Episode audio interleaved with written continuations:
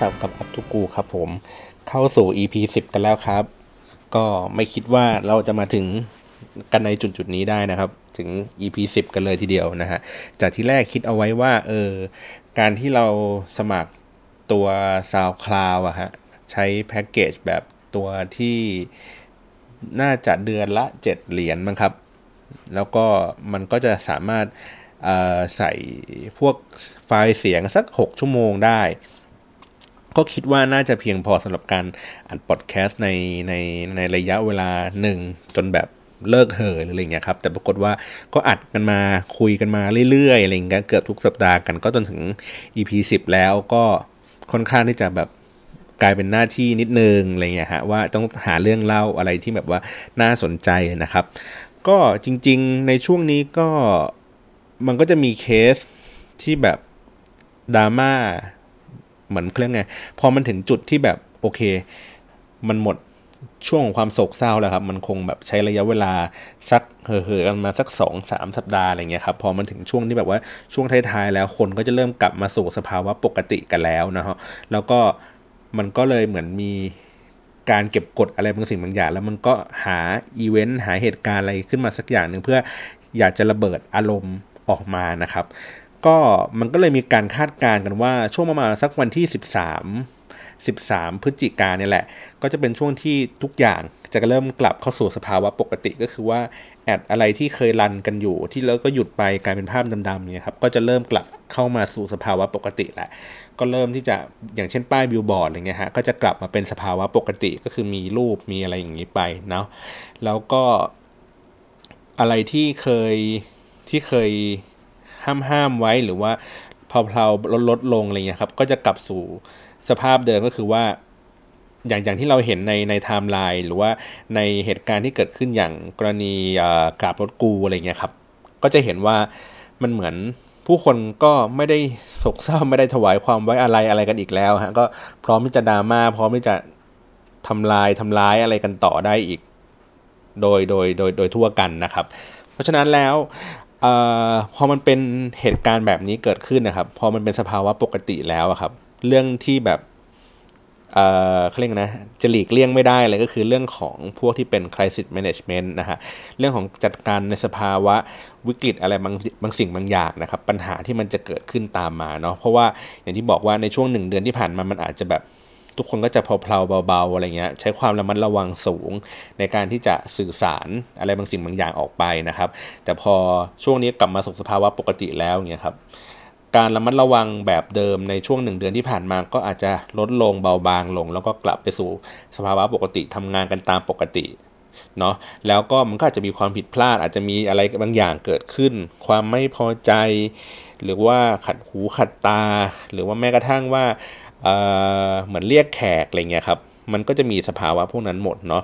เพราะฉะนั้นแล้วก็มาดูในเรื่องของว่าแล้วเราจะรับมือกับเรื่องที่มันเกิดขึ้นไอ้พวกนี้ยังไงนะครับ ก่อนอื่นเลยเรื่องของ crisis management เนี่ยจริงๆเราต้องต้องกลับไปดูก่อนว่า แล้วอะไรมันคือ crisis นะครับ คือคือการจะก่อนที่เราจะรับมือกับกับไอ้เรื่องพวกนี้ได้เนาะอย่างแรกเลยผมว่าเราต้องแบบ แยกวิเคราะห์ ดูเหตุการณ์ แล้วก็ลองศึกษาดูถึงวิธีการที่เขาดำเนินการนะครับ แล้วก็ดูในบริบทโดยรวม ดูตั้งแต่ว่าเนื้อหาที่มันเกิดขึ้นอะไรคือความผิดพลาด แล้วก็มานั่งวิเคราะห์ทั้งหมดนะฮะแล้วก็ถึงค่อยมาตัวที่มันเป็น action plan อะไรต่างๆ แต่ว่าจริง ๆ แล้วอะเราต้องมาแยกมาดูในทีละเรื่องนะครับ ก็คือว่าตั้งแต่เรื่องที่แบบว่าแล้วอะไรมันคือเรื่องที่มันเป็น crisis จริง ๆ เราต้องแยกมันออก จากกันก่อนนะครับว่าว่าไอ้เรื่องพวกนี้จะทำยังไง คือหมายถึงว่าอะไรที่มันจะเป็นเรื่องที่มันร้ายแรง อะไรที่เป็นเรื่องที่มันเป็นแค่การพูดเฉยๆ การ mention ถึงการบ่นนะครับ จริงๆ เราควรจะต้องแบบใส่เลเวลพวกนี้ก่อน ทีนี้ย้อนกลับไปก่อนว่า สมมุติว่าเราทำบนออนไลน์ทั้งหมดนะครับ อันนี้อันนี้ผมพูดในสเกลที่จะเป็นในเรื่องของออนไลน์เดี๋ยวเนาะอาจจะไม่ได้พูดถึงเรื่องของการทำ PR offline หรืออะไรอย่างนี้อาจจะว่าแต่ว่าเวลาผมพูดอาจจะไปเกี่ยวข้องมันบ้างนะฮะก็คือว่าเเรื่องราวที่มันเกิดขึ้นนะครับ อย่างที่บอกว่า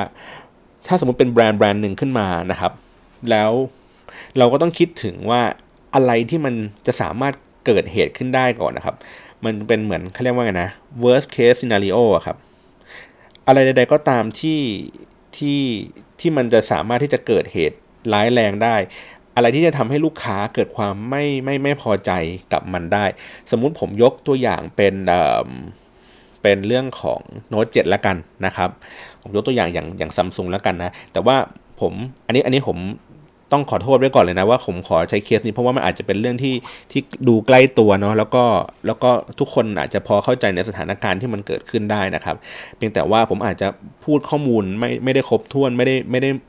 บอกทั้งหมดว่าว่าซัมซุงเองอาจจะมีวิธีการแก้ไขเหล่านี้แล้วนะเพียงแต่ว่าผมแค่ยกตัวอย่างเป็นกรณีศึกษาละกัน แล้วก็เพื่อให้คนคนฟังได้เข้าใจว่า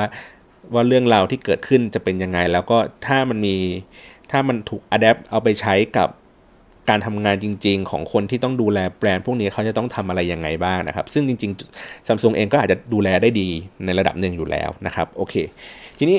สมมุติว่ามันเป็นเคสของว่าโน้ต7ใช่ไหมฮะมันเกิดเหตุระเบิดอะไรแบบนี้ แล้วเราจะต้องทำยังไงบ้างนะครับ อันดับแรกเลยมันก็คงเป็นเรื่องของ เราต้องดูที่มาของเรื่องที่เกิดขึ้นก่อนนะครับ ว่าว่าเรื่องเหล่านี้มันมันเกิดขึ้นจากที่ไหนอะไรยังไง จากจากที่ผมเคยเคยทำดูแลของลูกค้ามาอย่างเงี้ยครับ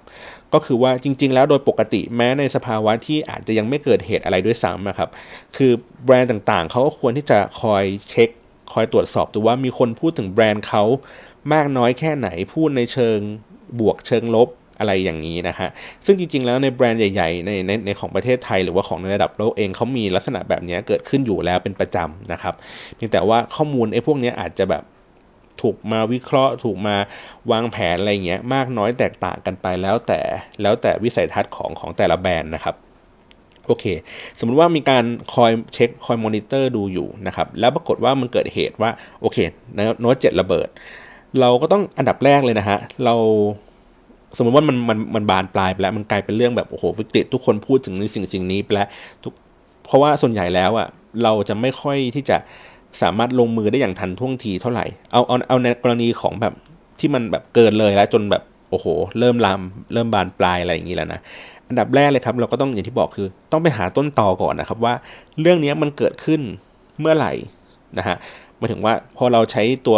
social media monitoring ดูครับแล้วเราก็ใส่ keyword ที่มันชื่อแบรนด์อะไรอย่างนี้ไป คนจะทำการ mention ปัญหา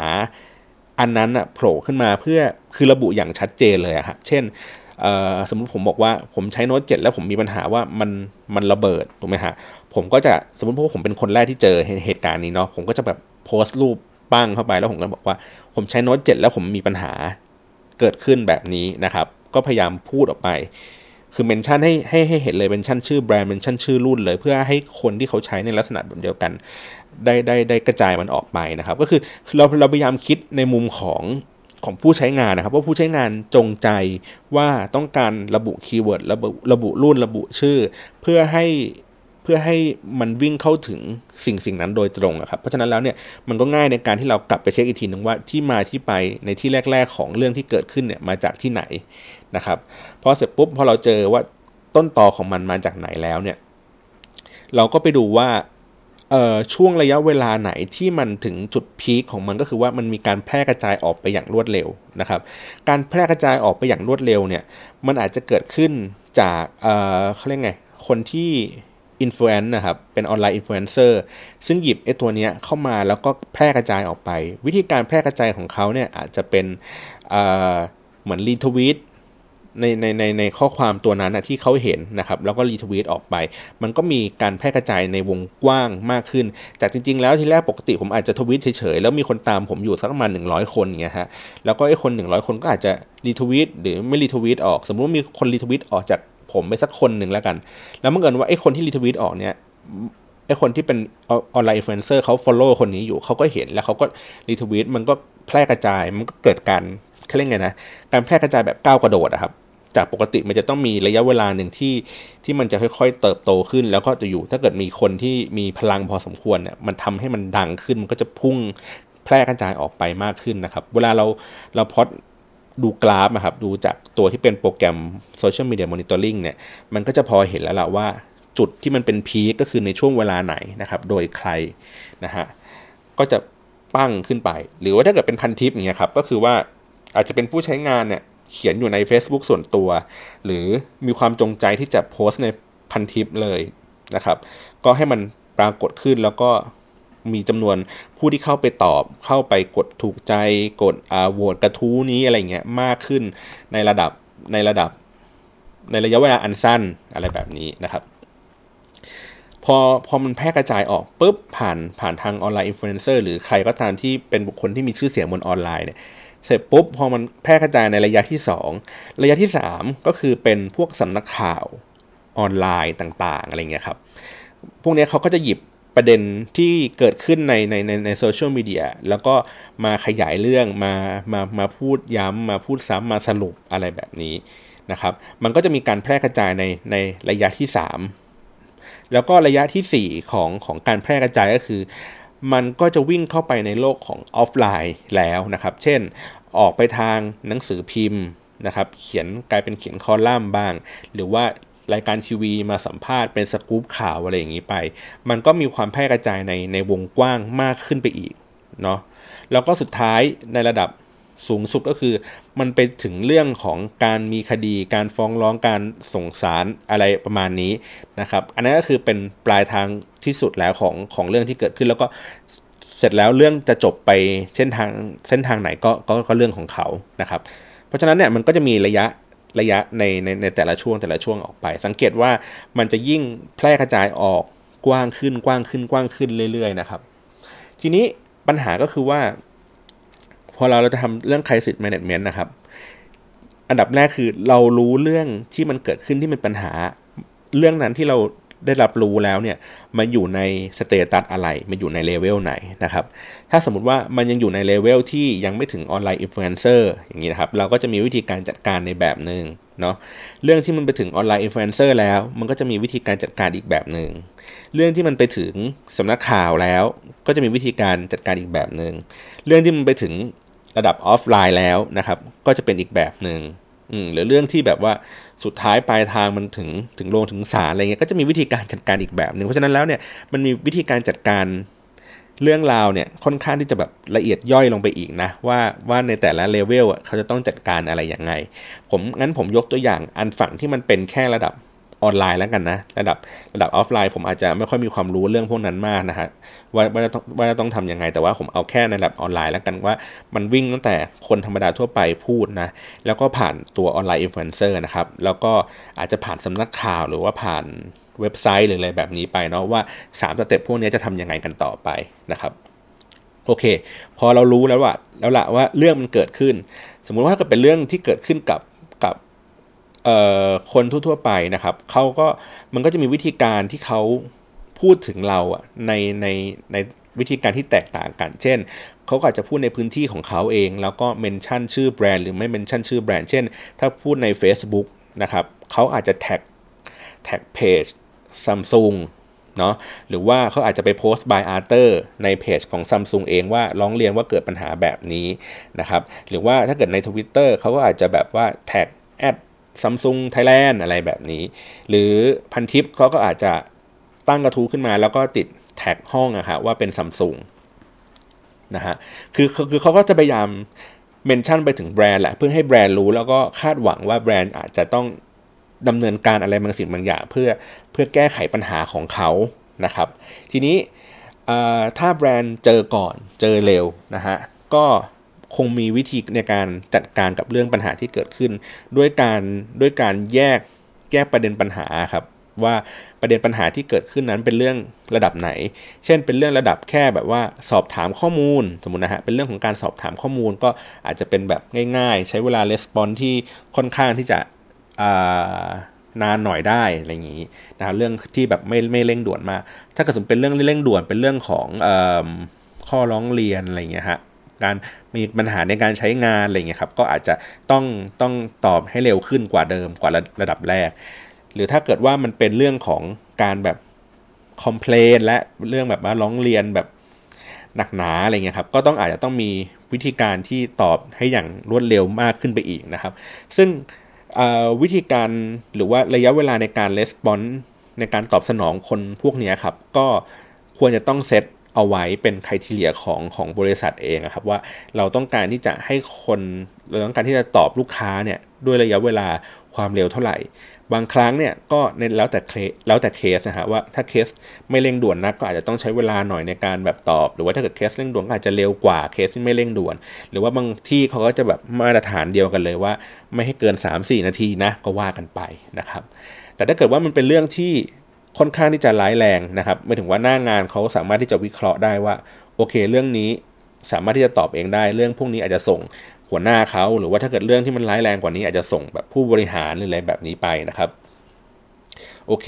ซึ่งจริง ๆ แล้วอย่างที่บอกว่าตัวแบรนด์เองเขาต้องไปกำหนดก่อนว่าเรื่องราวไอ้พวกนี้จะต้องทำงานยังไงมี workflow ที่มันชัดเจนนะว่าเรื่องลักษณะลักษณะแบบนี้มันมันสามารถที่จะ แก้ไขปัญหาหน้างานได้ แล้วก็ลิสต์เก็บเอาไว้เป็นรายสัปดาห์ส่งผู้บริหาร หรือถ้าเกิดมันเป็นเรื่องที่เร่งด่วนจัดๆเลยเนี่ยก็โทรหาผู้บริหารเลยทันทีนะครับโอเค พอเสร็จปุ๊บเราเรามี workflow ตรงนี้เสร็จเรียบร้อยนะครับ วิธีการจัดการในในแต่ละในแต่ละประเด็นก็จะมีความแตกต่างกัน ถ้าเกิดเป็นเรื่องที่แบบว่าร้ายแรงมากที่สุดนะครับสมมติว่าร้องสมมติว่ามันระเบิดโน้ตเจ็ดระเบิดโอ้โหหน้าแหกเลยหรือเลยแบบนี้ แบบ มีหลักฐานชัดเจนมากๆนะครับ สิ่งแรกเลยอะก็คือว่าผู้บริหารจริง ๆ แล้วตัวแบรนด์เองอะครับคือคือคือลูกค้าอาจจะคาดหวังว่าให้แบรนด์ออกมาขอโทษด้วยความรวดเร็วถูกไหมฮะหมายถึงว่ารู้คือพยายามโทษแบรนด์ว่าเฮ้ยแบรนด์มันผิดอะมันมันต้องแบบขอโทษเราสิวะอะไรเงี้ยเหมือนเหมือนแบบต้องทำอะไรก็ได้ให้เรารู้สึกว่าแบบดีขึ้นหรืออะไรแบบเนี้ยครับ แต่ว่าพอมันเป็นความเป็นแบรนด์นะฮะมันมันไม่ใช่เป็นคน เพราะฉะนั้นมันมี ผู้มีส่วนได้ส่วนเสียต่อต่อแบรนด์ค่อนข้างเยอะนะครับ มันมีตั้งแต่ผู้ถือหุ้นมีผู้บริหาร ถ้าเกิดเป็นแบรนด์แบบระดับแบบ global เนี่ยครับมันก็ไม่ได้มีแค่ประเทศไทย อาจจะมีที่เกาหลี มีที่แบบหลาย ๆ ที่หรือว่า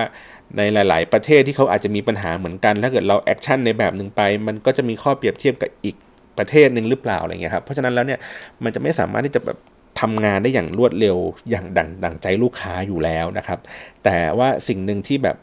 แบรนด์จะละเลยมันไม่ได้เลยก็คือว่าการพยายามอัปเดตโปรเซสนะฮะว่าว่าตอนนี้ขั้นตอนไปถึงไหน เช่นสมมติว่าลูกค้าร้องเรียนในเรื่องนี้มาเรื่องมันระเบิดและหน้าแหกเลยนะ อันดับแรกคือโอเค แบรนด์ก็ต้องมีความรู้สึกว่าโอเค เสียใจกับสิ่งที่เกิดขึ้นก่อนนะครับหรือว่าขอโทษในสิ่งที่เกิดขึ้นอาจจะไม่ต้องเสียใจก็ได้นะ แล้วก็ได้รับได้รับเรื่องนี้แล้ว เรื่องนี้ได้ถูกส่งไปที่ ที่ฝ่ายนั้นฝ่ายนี้แล้ว แล้วก็เราก็ได้ติดตามโปรเซสดังกล่าวนี้นะ แบบคุณคุณไม่ต้องเป็นห่วงนะ เราทำการอัปเดตโปรเซสนี้ให้โดยตลอดนะครับ โดยที่ไม่ต้องให้ลูกค้าคอยถามคอยตามว่า เอ้ย เรื่องเนี้ยที่ถามไปเนี่ยเป็นยังไงรู้สึกยังไงอะไรแบบนี้นะฮะก็เราก็คอยที่จะแบบคอยอัปเดตเขาอยู่ตลอดเวลานะครับ แล้วก็พออัปเดตเสร็จปุ๊บ พอเรื่องมันถึงระดับผู้บริหารปั๊บนะฮะ ก็ผู้บริหารก็อาจจะมีท่าทีในการในการตอบสนองแตกต่างกันนะครับ ถ้ามันเป็นเรื่องบางเรื่องเนี่ยเขาก็อาจจะแบบโอเค แสดงความเสียใจเลยนะครับ สมมติมีผู้เสียชีวิตมีอะไรเกิดขึ้นเนี่ยเขาก็แสดงความเสียใจได้เลยทันทีไม่เป็นไรนะครับ หรือว่าถ้าเกิดเป็นเรื่องของความขัดแย้งหรืออะไรใด ๆ ก็ตามเนี่ยบางครั้งเขาก็เลือกใช้วิธีการเงียบ ก็คือว่าไม่ตอบโต้ไม่อะไรใด ๆ ก็ตาม ก็เก็บรวบรวมข้อมูลนะครับ ก่อน ผมยกตัวอย่างเคสที่ที่ที่ชัดเจนก็คือตอนที่มีคุณป้าถีบคนท้องนะผมจะไม่ผิดนะถีบคนท้องของที่ลานจอดรถแถวทองหล่อครับ แล้วก็มีคนบอกว่ามีคนไปไปไปสืบมาจนกระทั่งเจอว่าป้าคนนี้เนี่ยเขาไปทำงานอยู่กรุงศรีนะฮะแล้วก็โอ้โหไปถล่มเพจกรุงศรีกันแบบยกใหญ่เลยนะฮะแล้วก็จนกระทั่งกรุงศรีเองเขาก็มีวิธีการในการในการรับมือเรื่องพวกนี้ค่อนข้างที่จะ ดีเหมือนกันนะหมายถึงว่าก็คือว่าโอเค ได้รับทราบเรื่องแล้วก็ออกแถลงการจากจากตัวแบรนด์เองว่าโอเคเราได้รับเลือกเอ้ได้รับเรื่องแล้วว่าเรื่องราวที่มีคนเขาพูดถึงมาหรือว่าได้รับการร้องเรียนมานะครับได้ทำแล้ว แล้วก็กำลังพิจารณาอยู่เรื่องตอนนี้ถึงผู้บริหารแล้วผู้บริหารกำลังประชุมเรื่องนี้กันอยู่ว่าทํำยังไง แล้วก็ควรจะต้องบอกระยะเวลาว่าโอเค เราจะกลับมาแจ้งความคืบหน้าอีกภายในวันพรุ่งนี้ก่อนเที่ยงหรืออะไรแบบนี้นะฮะ แล้วก็พอเสร็จปุ๊บพอมันถึงเวลาเราก็ทำการแจ้งข่าวไปหรือว่าถ้าเกิดว่าแจ้งไม่ได้มันมีการประชุมที่ต่อเนื่องเราก็ต้องคอยอัปเดตเขาอยู่ตลอดนะฮะแล้วก็ในระหว่างเดียวกันนั้นอะระหว่างที่เราอัปเดตกับกับกับลูกค้า เราก็ทำการเก็บรวบรวมข้อมูลอะไรที่มันเป็นประเด็นต่างๆ ก็คืออาจจะต้องฝึกปรึกษาฝ่ายกฎหมายหรือว่าอะไรต่างๆนะครับรวบรวมข้อมูลมาแล้วก็พยายามชี้แจงกลับไปให้ให้ให้ข้อมูลได้มากที่สุดนะครับ มันก็จะ บรรเทาในในในเรื่องของของอารมณ์ของผู้คนได้ในระดับหนึ่งนะฮะแต่อย่างที่บอกว่าจริง ๆ แล้วมันไม่จำเป็นที่ต้องแบบเรารับทราบเรื่องเกิดขึ้นแล้วเรา action ทันทีอะไรเงี้ยอันเนี้ยผมว่าคนอะพอที่จะเข้าใจเพียงแต่ว่าเพียงแต่เข้าใจว่าเออมันคงต้องใช้เวลาแหละเพียงแต่ว่าส่วนใหญ่แล้วเราไม่ค่อยเห็นว่ามีคนจะมาอัปเดตบอกว่ามันเรื่องราวมันไปถึงไหนอะไรเงี้ยอันนี้แบรนด์มันควรจะต้องใช้ความระมัดระวังในการทำในเรื่องพวกนี้หน่อยนะครับ แล้วก็ อย่างที่บอกว่าเพราะสมมติเป็นเรื่องที่มันแบบซีเรียสมากๆอะไรเงี้ยครับ การที่เราแบบเงียบก่อนไม่ไม่ไม่พูดไม่ไม่อะไรใด ๆ ก่อนเนี่ยแล้วก็ลองดูกระแสผู้คนกระแสสังคมว่าจะไปในทิศทางไหนอะไรเงี้ยก็จะเป็นตัวเลือกที่ดีในการที่จะบริหารจัดการนะครับ แล้วก็พอเสร็จปุ๊บสมมติถ้าเงียบแล้วมีการมีการเตรียมข้อมูลแล้วนะครับ ว่าจะต้องมีการถแถลงให้ให้ให้ให้ให้ลูกค้าหรือว่าให้ประชาชนได้รับทราบว่าจะเกิดอะไรขึ้นนะครับเอ่อตัว ตัวผู้บริหารที่ที่ที่มีส่วนได้ส่วนเสียกับเรื่องนี้ หรือว่ามีความรับผิดชอบต่อเรื่องนี้ ยิ่งเรายิ่งได้คนที่เป็นเบอร์ใหญ่มากเท่าไหร่อะค่ะมันก็จะยิ่งสร้างความน่าเชื่อถือให้กับให้กับเรื่องที่เราจะถแถลงเนาะแล้วก็เราก็สามารถที่จะถแถลงมันออกมาได้อย่าง หลายรูปแบบมากนะครับ บางเคสก็อาจจะเป็นเหมือนแค่เป็นเท็กซ์ธรรมดา แล้วก็ถแถลงว่าเออแสดงความเสียใจนั่นนู่นนี่อะไรไปนะครับบางที่บางเคสบางครั้งเราก็จะเห็นเป็นเหมือน CEO นะฮะออกมาพูดกับกับลูกค้าผ่านทางเพจ เช่น อาจจะเป็น quote keyword นะฮะเป็นรูปเป็นรูปนิ่ง แล้วก็ใส่เป็น quote keyword หรือว่าบางครั้งก็อาจจะเป็นวิดีโอนะฮะสัมภาษณ์ให้เขาพูดพูดถึงความรู้สึกว่าได้รับ รับทราบเรื่องที่เกิดขึ้นแล้ว แล้วก็กำลังแก้ไขอยู่อะไรเงี้ยครับแล้วก็พูดถึงตัว branding อะไรอย่างงี้ก็ว่ากันไปนะฮะมันก็จะมีหลายเคสหลายขั้นตอน ถ้าเกิดว่าอยากจะไปดูว่าวิธีการจัดการเขายังไงก็ลองดูพวกเคสที่เป็นแอร์กราบนะฮะหรือว่าเคสที่เป็นอากุงสีคุณป้าถีบคนท้องนะครับ หรือว่าต่างประเทศก็จะมีหลาย ๆ เคสที่แบบว่ามีการ respond ที่ค่อนข้างที่จะดีรวดเร็วนะครับ มันมีเคสหนึ่งผม ผมขอแทรกก่อนแล้วกันพอดีผมนึกออก มันมีเคสหนึ่งได้ได้ได้รับการพูดถึงที่งาน Social Baker นะครับที่เขาจัดที่บาหลีเมื่อสักประมาณเดือน 2 เดือนก่อนนะครับ เขาพูดบอกว่าตอนนี้เเรื่องของคริสิสเนี่ย มันไม่ได้มีแค่จากคนเมนชั่นตัวแบรนด์นะฮะ อาจจะเป็นแค่ เขียนข้อความหรือว่าโพสต์รูปอะไรอย่างเดียว หรือว่าถ่ายวิดีโอว่าปัญหาการใช้งานเกิดขึ้นอะไรยังไง ตอนนี้มันบียอนไปถึงทำ Facebook Live แล้วนะ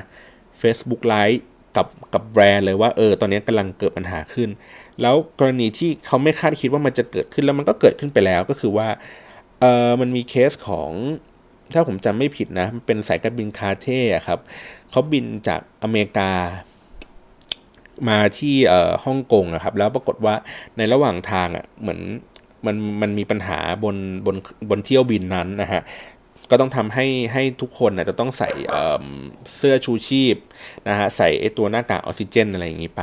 ทีเนี้ยผู้โดยสารคนหนึ่งในในในในเที่ยวบินนั้นนะครับเขาก็ต่อ Wi-Fi กับกับบนเครื่องบินนะฮะแล้วก็ทำการ Facebook Live ตลอดเวลาที่ที่เรื่องราวที่เกิดขึ้นนะครับ live live เลยตั้งแต่ว่าเออโอเค เครื่องมีปัญหานะ อะไรแบบนี้แล้วก็ใส่ผมดูวิดีโอนะ มันก็คือเขาก็ฟังหรือปุ๊บแล้วก็ใส่ตามตามตามที่คำแนะนำของของแอร์ครับ ใส่ตามตึ๊กไปนะฮะทีเนี้ยเรื่องมันเกิดขึ้นมันดังตรงที่ว่าในระหว่างที่ Facebook Live ครับ ก็มีคนอะติดตามไอช่องทางเนี้ยไลฟ์เนี่ยเป็นแสนเลยนะ ก็คือดูดูว่าเฮ้ยมันจะเป็นยังไงผมมันจะเป็นยังไงต่อ แล้วก็ CNN เองก็เอาอเรื่องนี้ออกไปขยายทีมันก็เลยยิ่งขยายวงกว้างมันออกไปเพิ่มเข้าไปอีกนะครับจนกระทั่งแบรนด์เองเขาก็รู้ว่าอ๋อตอนนี้มีคนกำลัง Facebook ไลฟ์อยู่บนสายการบินนะครับในเที่ยวบินที่กำลังเกิดปัญหาเกิดขึ้นอยู่เขาใช้วิธีการจัดการแบบนี้ครับ คือเราจะคิดว่าเฮ้ยเมื่อสายการบินรู้ว่าไอ้คนคนนี้มาทำการไลฟ์อยู่ เราจะให้แอร์เดินไปหาไอ้คนคนนี้แล้วบอกว่าปิดเลยค่ะโทษนะคะปิดเลยค่ะ เราจะไม่อนุญาตให้ใช้เครื่องมือสื่อสารนะคะ ปิดเลยนะคะ ซึ่งผมคิดว่าแบรนด์ไทยอะอาจจะใช้วิธีการแบบนี้ในการจัดการนะครับ เพียงแต่ว่าพอมาเป็นของฝรั่งปุ๊บเขาเขาเขาเลือกเขาไม่เลือกใช้วิธีการแบบนี้ครับเขาใช้วิธีการว่าเขาปล่อยให้ให้คนคนนี้ไลฟ์ไปเรื่อยๆนะครับขณะเดียวกันเองอะเขาก็สื่อสารกับ แอร์บนสายการบินนั้นนะฮะว่าให้ขยับตัวไปใกล้ ๆกับคนคนนี้ที่กำลังทำไลฟ์อยู่นะฮะแล้วก็พูดจาเสียงดัง ๆ ก็คือว่าคอยอธิบายวิธีการขั้นตอนความปลอดภัยบนบนบนสายการบินให้ดัง ๆ ขึ้นอะไรเงี้ยครับแล้วก็ให้ความใส่ใจกับคนคนนี้มากขึ้นนะครับ ก็เลยกลายเป็นว่ามันเป็นเหมือนพอมันเป็นไลฟ์สดๆนะฮะเขาก็มีวิธีการแก้ไขปัญหาแบบสดๆนะฮะไม่ได้คิดแค่ว่าเออ ให้เดินไปปิด อย่างเดียว เพราะถ้าปิดปุ๊บมันก็อาจจะมีความชิบหายเกิดขึ้นอีกเยอะแยะ เช่น เอ้ย ปิดทำไมวะ เฮ้ย ขาบินมันจะตกไม่ตกหรืออะไรอย่างเงี้ยทำไมต้องมาปิดด้วยอะไรแบบเนี้ยฮะ มันก็จะมีความวุ่นวายไอ้พวกนั้นที่มันเกิน เกินกว่าการควบคุม เพราะฉะนั้นเนี่ยเขาควบคุมควบคุมได้ง่ายมากก็คือ แค่บอกแอร์ว่าให้เดินไปใกล้ๆไอ้คนนี้ แล้วก็พูดจาดัง ๆ อธิบาย ไปเพราะว่ามันเป็นเรื่องเหตุสุดวิสัยอะฮะ คือสายการบินมันมันก็รู้อยู่แล้วว่า มันก็จะมีเหตุลักษณะแบบนี้เกิดขึ้นได้เพียงแต่ว่าเขาก็สร้างความมั่นใจให้กับ คนที่ดูหรือว่าเป็นคนที่เป็นลูกค้าว่า เออ ถ้ามันมีเหตุการณ์ที่ที่ไม่คาดฝันเกิดขึ้นแล้วเนี่ยเขามีมาตรฐานในการรับมือนะ ในการดูแลลูกค้านะอะไรแบบนี้นะฮะเพราะฉะนั้นแล้วเนี่ยเคสพวกนี้มันก็มันก็ให้เราทำให้เราเห็นว่าการจัดการ crisis management เนี่ยในในในมิติของแม้กระทั่งที่เป็นแบบขณะที่แบบไลฟ์สดๆเลยเนี่ยเขาก็มีวิธีการจัดการที่ที่ละมุนละม่อมแบบแนบเนียนอะไรเงี้ยครับไม่ได้แบบว่า เฮ้ยจะต้องทำการแบบโอ้ปิดบล็อกอะไรเงี้ยตัดความสัมพันธ์อะไรอย่างงี้ใด ๆ นะครับ ก็มันก็เป็นวิธีการที่ดีโอเค ผมกลับมาที่เรื่องเมื่อกี้ต่อ ที่เราที่เราคุยค้างกันไว้อยู่เนาะหมายถึงว่าเรื่องมันไปถึงระดับนี้นะครับ ก็คือโอเคเขาก็มีการ action อะไรไปนะครับ เพราะฉะนั้นเนี่ยเพราะฉะนั้นแล้วเนี่ยอย่างที่บอกคือไม่ว่าเรื่องมันไป step ไหนนะครับ มันก็ควรจะต้องมีแผน แผนการรับมืออยู่ตลอดเวลาครับ อารมณ์เหมือนประมาณว่าออฟฟิศมันต้องมีการซ้อมหนีไฟอยู่ตลอดทุกปีถูกไหมว่าปีหนึ่งครั้งสองครั้งอะไรอย่างเงี้ยครับเป็นการฝึกให้พนักงานแบบเออรู้ว่าเมื่อเกิดเหตุฉุกเฉินต้องทำยังไงถูกไหมฮะตัวแบรนด์เองควรจะต้องมีแผนซ้อมเรื่องพวกนี้ครับซ้อมเรื่องใครสิคร i s แม management อยู่ตลอดเวลาครับว่าโอเค ถ้ามันเป็นกรณีของคนที่เข้ามาตอบแบบนี้เกิดขึ้นอะไรเงี้ยครับ เราจะรับมือกันยังไง ถ้าเกิดเป็นเรื่องที่มันร้ายแรงมาก ๆ อะไรเงี้ย ผู้บริหารจะทำยังไง จะแก้ไขยังไง คือการที่เรามีแพลนพวกนี้แล้วก็ซ้อมพวกนี้อยู่ มีการรับมืออยู่ตลอด ผม ผมก็เชื่อว่ามันทำให้เราสามารถที่จะรับมือกับเรื่องปัญหาที่มันเกิดขึ้นได้ แล้วก็ไม่ไม่หวัดวิตกจนเกินไปอะฮะ แต่ถ้าเกิดว่าเราไม่ซ้อมปุ๊บ มันก็จะเห็นความสเปะสปะของของเรื่องที่เกิดขึ้น อย่างอย่างถ้าเป็นเรื่อง ล่าสุดที่ผ่านมาอย่างตัวที่เป็นของออกาบรถกูอะฮะเราก็จะเห็นว่าพอศิลปินดาราเงี้ยครับไม่ได้ถูกฝึกซ้อม ไม่ได้ถูกการพูดเตรียมตัวให้รับมือกับสภาวะที่อาจจะเกิดวิกฤตได้ครับ พอเขาเป็นอย่างนี้ปุ๊บพอเขาไม่ได้ถูกฝึกมา ถูกไหมฮะเขาก็ดำเนินการตามวิธีการของเขาตามอารมณ์ของเขานะฮะตั้งแต่เริ่มต้นก็คือลงไปก็คือต่อยแล้วละเป็นผม ถ้าเกิดเห็นว่ามีคนเยอะขนาดนั้นแล้วใครสักคนนึงถือมือถืออยู่ก็ต้องคิดแล้วล่ะเฮ้ยทำไปมันจะคุ้มหรือเปล่าวะแต่ก็ไม่ทันแล้วถูกไหมฮะเพราะว่าอย่างที่บอกไม่ได้ฝึกเตรียมตัวมาให้เราแวดระวังอะไรมากก็จัดการไปก่อน ดอกที่ 1 ดอก 2 เสร็จปุ๊บ พอเสร็จปุ๊บมีคลิปอะแถลงข่าวทำ Facebook ไลฟ์ด้วยนะทำ Face ทำ Facebook Live แล้วก็พูด แถลงข่าวในมุมมองของตัวเองอะไรเงี้ยครับไม่ได้ไม่ได้ไม่ได้พูดถึงผู้เสียหายหรือว่าไม่ได้พูดถึงเรื่องราวที่คนกำลังกำลังต้องการคำตอบอยู่ ก็คือพูดในสิ่งที่ตัวเองอยากจะสื่อสารออกไป แต่ไม่ได้พูดในสิ่งที่คนอยากจะฟังนะครับ มันก็เลยยิ่งจุดประเด็นจุดประกายให้ให้ให้ให้ให้เรื่องมันไปไกลมากขึ้นไปอีกนะครับ แล้วก็อันดับ3ก็คือเรื่องที่เกิดขึ้นก็คือว่าเขาไม่ได้ไม่ได้ถูกรับมือครับหมายถึงว่าค่ายต้นสังกัดเองอาจจะไม่ได้มีการฝึกซ้อม ว่าในกรณีที่ศิลปินดารา หรือว่าเด็กในสังกัดของตัวเองอะ่ะมีมีเรื่องพวกนี้เกิดขึ้นแล้วจะต้องรับมือกันอย่างไรอะไรเงี้ยครับ จริง ๆ แล้วเขาอาจจะต้องแบบว่า เฮ้ย อย่าพึ่ง อย่าพึ่งเอ่อโพสต์หรือว่าทำไลฟ์ตอนเที่ยงคืนดึก ๆ หรืออะไรอย่างนี้เลย รอให้ไปวันจันทร์ แล้วเรามาถแถลงข่าวทีเดียวพร้อมกันทุกสิ่งทุกอย่างหยุดพูดไปก่อนเลย ไม่เป็นไร เดี๋ยวมาเก็บข้อมูลก่อนว่าใครผิดใครถูกไม่เป็นไร เดี๋ยวรอถแถลงข่าวทีเดียวไปถูกไหมฮะเขาก็ไม่ได้มีการฝึกซ้อม ในการรับมือกับกับเรื่องที่เกิดขึ้นนะฮะก็กลายเป็นว่าเขาก็เหมือนตั้งโต๊ะแถลงข่าววันจันทร์ก็คือเป็นตามโลของมันอะว่าเออเดี๋ยววันจันทร์ก็มาแถลงข่าวกันก็ได้ แล้วก็ไม่ได้ไม่ได้มีวิธีการไม่มีโปรโตคอลอะไรใด ๆ ในการจัดการเรื่องพวกนี้ พอสปุกเขาพูดไปก่อนปุ๊บอ้าวกลายเป็นว่าแถลงข่าวไม่แถลงและยกเลิก แล้วก็เช้าวันต่อมาก็มีสัญญาไล่ออกไปเลย ก็คือแสดงว่าเหมือนเขารู้สึกว่ามันเกินเกินการควบคุมเกินการเยียวยาแล้วแล้วก็ตัดไอ้ ตัดเรื่องนี้ไปเลย มันก็จัดการได้ง่าย ผมลองให้คิดในทางกับกันว่า ถ้าศิลปินคนนั้นมันเป็นศิลปินเบอร์อันดับแบบต้นๆของค่ายอะครับ สมมุติว่าเป็นใครดีที่ดังๆสุดสมมตินะ เป็นพี่ตูนบอดี้สแลมก็ได้ถูกไหมเหตุการณ์เดียวกันนั้นเกิดขึ้นเลยฮะพี่ตูนเดินไปต่อยคนเลยนะฮะแบบนั้นเลยเป๊ะเลยนะ แล้วเรื่องราวก็เกิดขึ้นใหญ่โตทุกสิ่งทุกอย่างหมด ผมว่าแกรมมี่ไม่มีทางที่จะแบบเซ็นสัญญาไล่พี่ตูน ภายในวันเดียวแน่ๆถูกไหมฮะมันคือเพราะฉะนั้นเขาก็เลยกลายเป็นว่าเขามีโปรโตคอลในการรับมือกับศิลปินเบอร์ใหญ่ถูกไหมฮะแต่ว่าในศิลปินเบอร์เล็ก ๆ ลงมาเนี่ยเขาก็ลดหลั่นกันไปก็ละเลยในสิ่งพวกนี้ไป เพราะฉะนั้นเราอย่างที่บอกคือว่าจริง ๆ แล้วมันต้องคิดใน worst case scenario หมดเลยครับว่านี่คือแบบอาณาจักรของ ของเราอะ่ะ มันสามารถเกิดชิดแฮปเพนได้ตลอดเวลาครับ มันเกิดความซวยได้เกิดขึ้นในในในทุกองค์ประกอบ สามารถเกิดขึ้นได้หมด คือ เราก็ต้องระแวดระวังในในระดับหนึ่งแหละแต่ถ้าเกิดว่าเราไม่สามารถจัดระวังได้ตลอดเวลา มันอาจจะเกิดเรื่องชิบหายเกิดขึ้นได้ เราก็ควรจะต้องมีวิธีการรับมือนะฮะแล้วก็คอยเทรน พนักงานเทรนคนที่มีส่วนเกี่ยวข้องในในสิ่งนี้อยู่บ่อยๆ ตลอดเวลานะครับ ทีนี้โอเค ผมพูดในเชิงของวิธีการจัดการในภาพรวมแล้ว ทีนี้ถ้าเกิด ย่อยเข้าไปอีกว่าวิธีการจัดการในในระดับในเชิงเทคนิคว่าเราจะต้องทํำยังไงต่อไปนะครับ นึกภาพว่ากับที่โน้ตเจ็ดเนาะนึกภาพว่าโน้ตเจ็ดเนี่ยมันแพร่กระจายเต็มออกไปหมดแล้วฮะไม่ว่าคนนั้นคนนี้ทวิตเตอร์ก็พูดถึงกระทู้ก็มีถูกไหมฮะเว็บข่าวก็มีเต็มไปหมดเลย แล้วเราจะใช้วิธีการจัดการแก้ไขอย่างไร นะฮะสมมติว่าเรายังต้องขายโน้ตเจ็ดกันอยู่นะ สมมติเป็นเป็นเป็นเป็นเคสที่ว่าเขาสามารถแก้ไขปัญหาที่เกิดขึ้นได้แล้วนะฮะวิธีการก็คืออันดับแรกเลย คนเวลาคน search search คำว่าโน้ตเจ็ดนะฮะมันก็จะเจออันดับข่าวเกี่ยวกับระเบิดเงี้ยเยอะเรื่อยๆถูกไหมฮะมันก็จะขึ้นมาขึ้นมาอยู่ในระดับต้นๆ ก็คือว่าดูจากเนื้อหาของความความสนใจของเนื้อหาเราเราเหล่านั้นนะฮะเขาก็ต้องใช้วิธีการอาจจะ ทำพวก SEO หรือว่าทำพวก AdWord นะฮะ ก็คือว่าไปซื้อตำแหน่งของของของการ search ฮะให้ให้ด้านบนสุดเป็นเรื่องที่เขาอยากจะแก้ไข เช่น สมมติว่าเป็นแถลงการขอโทษในอันนี้แล้วก็ทำการแก้ไขจุดบกพร่องเรียบร้อยแล้วนะครับ เพราะฉะนั้นแล้วเนี่ยเวลาผมไป search คำว่าโน้ตเจ็ดขึ้นมาปุ๊บ หรือว่า search คำว่าโน้ตเจ็ดระเบิดใดๆก็ตาม ที่มีคำว่าโน้ตเจ็ดปรากฏอยู่ปุ๊บ ผมจะเจอเรื่องดีๆ ก่อนเรื่องแย่ๆนะครับ อันนี้ก็เป็นเทคนิคหนึ่งในการที่เราบอกว่าระบุคือซื้อซื้อซื้อตำแหน่ง keyword นะฮะว่าให้ให้มาเจอในเรื่องดีๆ ก่อนนะครับ ก็จะเป็นวิธีการหนึ่งที่ที่แก้ไขปัญหาเหล่านี้นะฮะระดับต่อมาคือเรื่องของ online influencer เรื่องของวิธีการจัดการใน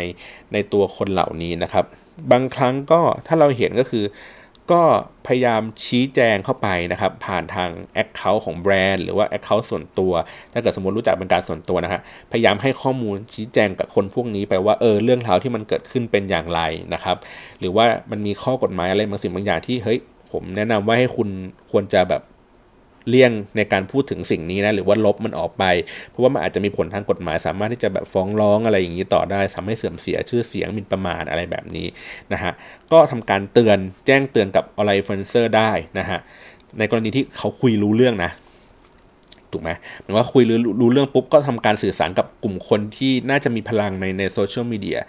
พยายามให้เขาชี้แจงในเรื่องราวต่างๆ ให้เกิดขึ้นว่าว่าว่ามันมีอีกประเด็นหนึ่งที่ที่ เรื่องนี้อาจจะไม่ได้มีแค่ด้านเดียว อาจจะมีในหลาย ๆ ด้านที่ที่จะต้องดูกันนะครับ ก็ให้ online influencer ช่วยช่วยพูดก็ได้นะฮะหรือว่าบางครั้งหลาย ๆ แบรนด์ก็ใช้กันเป็นวิธีเก่าๆหน่อยก็คือทำ seeding ก็คือว่าในเมื่อคนพูดถึงเรื่องแย่ๆซะเยอะสมมุตินะฮะหนึ่งร้อยเปอร์เซ็นพูดถึงโน้ตเจ็ดเนี่ยเก้าสิบเปอร์เซ็นพูดแต่พูดแต่เรื่อง ไม่ดีพูดแต่เรื่องระเบิดถูกไหมฮะสิบเปอร์เซ็นต์ะพูดถึงกลางๆ เพราะนั้นการทำ seeding ก็คือการเพิ่มจำนวน content ที่มันดูเป็นบวกๆหรือว่าเป็นกลางๆ เข้าไปในระบบมากขึ้นจากที่แรกสมมติมีอยู่ 100 content ถูกไหมฮะ ผมเพิ่มseeding เข้าไปก็คือว่าจ้างให้คนอะไปโพสต์ตามที่ต่างๆ พูดถึงในที่ต่างๆ ถ้าง่าย ๆ เลยก็คือจ้างหน้าม้าโพสต์พันทิป จ้างหน้าม้าโพสต์ตามเว็บ เว็บบล็อกต่างๆ หรือว่าจ้างคนนั้นคนนี้ทำนะฮะเพื่อเพิ่มจำนวนข้อความหรือว่าจำนวนเนื้อหาที่ที่ดูดี เข้าไปในระบบมากขึ้นจากเมื่อกี้บอกว่า 90 90 ชิ้นถูกไหมฮะ90 ชิ้นที่เป็น negative ถูกไหมแล้วก็ 10 10 content ที่พูดถึงกลางๆ ผมก็เติมเข้าไปอีก 50 อันนะครับกลายเป็นร้อยห้าสิบนะฮะและไอ้ห้าสิบเนี้ยพูดแต่เรื่องดีๆหมดเลยเพราะฉะนั้นเนี่ยพอไอ้ห้าสิบเนี้ยพูดเรื่องดีๆ และไอ้เก้าสิบเมื่อกี้ที่พูดเรื่องแย่ๆมันก็เลยกลายเป็นว่าน้ำหนักมันก็จะเริ่มแบบ ประมาณจากเมื่อกี้เก้าสิบเปอร์เซ็นก็เหลือเป็นหกสิบสี่สิบหรืออะไรแบบนี้ฮะ มันก็จะทำให้ให้ให้คนดูเวลาเขาไป search ดูอะเขาก็จะเห็นว่าเฮ้ยมันก็ไม่ได้แย่ตั้งเก้าสิบเปอร์เซ็นต์นะ มันก็มีเรื่องดีๆ คอยแทรกแทรกแทรกมันอยู่เหมือนกัน ซึ่งวิธีการนี้ผมว่ามันดูไม่ค่อยเนียนเทียบเท่ากับวิธีการแรกที่ผมบอกว่าที่เรา search ใช้ keyword เหมือนทำ AdWords อะไรเงี้ยฮะ search วางในตำแหน่งที่ ที่อยู่บนบนเพื่อชี้แจงลูกค้าหรือการทำซื้อ ad อะไรใด ๆ เพื่อเหมือนเหมือนเป็นการให้ข้อมูลมากขึ้นนะครับ อันนี้มันเป็นเหมือนการ seed เป็นการสร้างสร้างความเป็น positive แบบปลอมๆใส่เข้าไปในในในแบรนด์นะฮะซึ่งมันก็ดูนะครับรู้สึกผมมันก็ดูไม่จริงใจ แล้วก็ดูไม่ค่อยเป็นมืออาชีพในการแก้ไขลักษณะแบบนี้เท่าไหร่นะฮะแล้วก็แล้วก็คอยอย่างที่บอกก็คือว่า เอ่อพอมันพอมเป็นสิทธิ์ดิ้งเนาะมันก็มีน่าจะผมว่าน่าจะมีราวๆนี้แหละในการในการแก้ไขปัญหาพวกนี้นะครับ แล้วก็เอ่อหรือบางครั้งก็จ้างคนไปทำพวก advertorial ต่างๆนะครับผมผมก็มองว่ามันก็อาจจะเป็นสีดดิ้งหรือว่าอาจจะทำเป็นเป็นเรื่องของการทำ PR ให้ให้ให้ภาพลักษณ์มันดูดีขึ้นหรืออะไรอย่างนี้ก็ว่ากันไปเนาะเพราะฉะนั้นก็จะมีอยู่ราวๆเนี่ยครับในการวิธีการแก้ไขจัดการเรื่องพวก crisis management ผมสรุปอีกทีนึงแล้วกันนะฮะ ว่าอันดับแรกเลยก็คือว่าเราก็ต้องไปแยกเรื่องมันก่อนนะครับ มีมีมีโปรโตคอล มีวิธีการ working process ว่าในแต่ละเรื่องนี้เราสามารถที่จะวิเคราะห์แยกแยะได้ไหมว่า เป็นเรื่องที่มีความร้ายแรงมากน้อยแค่ไหนนะครับ พอมีวิธีการแยกแยะเรื่องพวกนี้แล้วเราเราก็สร้างวิธีการรับมือกับในแต่ละหัวข้อ เช่น ถ้าเป็นเรื่องเบาๆ อาจจะแค่แบบสามารถตอบได้เลย ถ้าเป็นเรื่องร้ายแรง อาจจะต้องส่งถึงผู้บริหารมีการโพสอะไรนั่นนู่นนี่ไป พอเสร็จปุ๊บเรามีไอ้เวิร์กโฟลจัดการพวกนี้เสร็จสับแล้วนะครับ เราก็ทำการซ้อมหมั่นที่จะซ้อมการการปฏิบัติงานเหล่านี้นะครับ เหมือนอย่างที่บอกว่าซ้อมหนีภัย ซ้อมหนีไฟอะไรอย่างนี้กันเลยนะฮะคอยคอยหมั่นคอยเช็คดูว่าเออขั้นตอนไหน ใครทำอะไรแล้วติดขัดอะไรยังไงหรือเปล่าเมื่อเกิดสถานการณ์ การจริงขึ้นมันจะได้แบบไม่ไม่ต้องแบบเป็นอุปสรรคเหมือนเหมือนตอนซ้อมอะไรแบบนี้นะครับ โอเค พอเสร็จปุ๊บ แล้วก็อย่างที่บอกก็คือว่าคอยคอยมอนิเตอร์ดูคอยเช็คดูว่าเรื่องราวที่มันเกิดขึ้นเนี่ยมันเริ่มต้นจากที่ไหนใครเป็นคนที่พูดแพร่กระจายมันออกไปนะครับ ในช่วงระยะเวลาเท่าไหร่แล้วก็เออแล้วก็เมื่อเราได้แก้ไขในในเรื่องที่ที่เป็นวิกฤตแล้วเนี่ยมันมีแนวโน้มที่จะ ดีขึ้นหรือว่าแย่ลงคอยติดตามเรื่องราวจนกระทั่งมันจบเคสไปนะฮะแล้วก็เรื่องราวที่มันเกิดขึ้นบนบนโซเชียลมีเดียหรือว่าบนอินเทอร์เน็ตเองอะมันก็จะคงอยู่อย่างนั้นตลอดกาลนะหมายถึงว่าแม้แม้อีก 10 ปีข้างหน้าผมกลับมา search เรื่องโน้ตเจ็ดเนี่ยผมก็ยังเจออยู่นะว่ามันโน้ตเจ็ดมันเป็นรุ่นที่มันมีปัญหา คือเราไม่สามารถที่จะไปตามลบไอ้ comment หรือว่าเนื้อหาการ mention ที่มันเป็น negative ได้ครับ แต่ว่าเราสามารถที่จะสร้างสร้าง เขาเรียกนะความเข้าใจให้มันเพิ่มขึ้นได้ ผ่านการใช้วิธีการอ่านอย่างที่บอกว่าอาจจะมี seeding ก็มีนะครับการซื้อที่เป็น advertorial นะฮะหรือว่าการที่แบบว่าใช้ AdWords ในการซื้อ keyword ในตำแหน่งที่ที่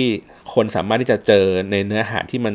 ถูกต้องหรือว่าเนื้อหาที่มีการชี้แจง การแก้ไขเรียบร้อยแล้วนะครับ แล้วก็ใช้ตัว online influencer ในการช่วยพูดช่วยช่วยทำความเข้าใจกับผู้คนให้ให้กว้างขึ้นก็ได้เหมือนกันนะครับ เพราะฉะนั้นแล้วเนี่ยในในองค์ประกอบของ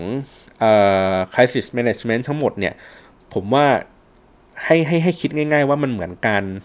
ซ้อมหนีไฟอะฮะ เพราะฉะนั้นแล้วเนี่ยพอมันซ้อมหนีไฟปุ๊บทุกคนมันต้องมีการซ้อม ทุกคนต้องมีการแบ่งหน้าที่มีความเข้าใจว่าจะต้องรับมือกันยังไง มีการสื่อสารออกไปด้วยยังไง แล้วก็คอยดูคอยเก็บรวบรวมนะฮะว่าว่ามีการพูดถึงในที่ต่างๆ มากน้อยแค่ไหนนะครับ ผมว่าจริงๆ ถ้ามันซ้อมกันบ่อยๆทำกันบ่อยๆมันก็จะรับมือได้ดีขึ้นง่ายขึ้น แล้วก็พอที่จะเข้าใจในรูปรูปแบบของวิธีการได้ แต่ว่าเราอย่าไปโทษอย่างเดียวว่าเฮ้ย สังคมไทยแม่งสังคมแบบโหคุณภาพ พร้อมที่จะดราม่าตลอดเวลา โอ้เดี๋ยวอะไรนิดๆหน่อยๆคนแม่งก็ด่าอยู่แล้วอะไรเงี้ยครับเพราะว่าอย่างที่บอกคือเราไม่สามารถที่จะห้ามคนไม่ให้แบบเข้ามาคอมเมนต์ได้อะฮะเพราะฉะนั้นแต่ว่าเราเรามีวิธีการที่จะรับมือกับเรื่องพวกนี้ได้ดีแค่ไหนต่างหากนะครับ โอเค ผมว่าผมค่อนข้างพูด ชัดเจนเนาะว่าว่าว่าวิธีการทำตัว crisis management แบบออนไลน์มันต้องทำยังไงนะฮะแต่ถ้าเกิดเป็นภาพที่มันใหญ่ขึ้นถ้าเกิดเป็นเรื่องของ PR อะไรเงี้ยฮะเขาก็อาจจะต้องดูในเรื่องของก็คงคล้ายๆกันอะอาจจะ จากจากจุดคล้ายๆ กันไปแต่ว่าสเกลเขาอาจจะกว้างใหญ่มากขึ้นว่าเขาอยากจะต้องสื่อสารกับใครก็อยากต้องสื่อสารกับคนทั่วไป สื่อสารกับสื่อมวลชน ต้องใช้วิธีการแบบไหน สื่อสารกับผู้บริหาร สื่อสารกับผู้ถือหุ้นยังไงนะครับมันก็จะมีดีเทลเยอะแยะ อันนี้อาจจะต้องไปดูในในในวิชาที่เป็น PR มากขึ้นนะครับ วันนี้ค่อนข้างนานหน่อยนะฮะแต่ว่าผมว่าน่าจะอธิบายได้อย่างชัดเจนนะครับ ถึงเรื่องของ crisis management แล้วก็ พยายามดูในในในมิติวัฒนธรรมในบริบทของคนไทยว่ามันมีวิธีการรับมืออย่างไรอย่า อย่าดูแค่ เฉพาะว่าฝรั่งเขาทำกันแบบนี้เขามีวิธีการแบบนี้แล้วเราจะต้องแบบก๊อปปี้ฝรั่งในการทำแบบนี้เสมอไปนะฮะบางครั้งเรามีเรามีบริบทแบบคนไทย มีวิธีการแบบคนไทย เราก็สามารถที่จะอัดแอปในบางสิ่งบางอย่างให้ให้ให้ตอบสนองแล้วก็ถูกใจคนมากขึ้นนะครับ วันนี้ขอบคุณสำหรับการรับฟังมากครับ พบกันใหม่ตอนหน้าครับ สวัสดีครับ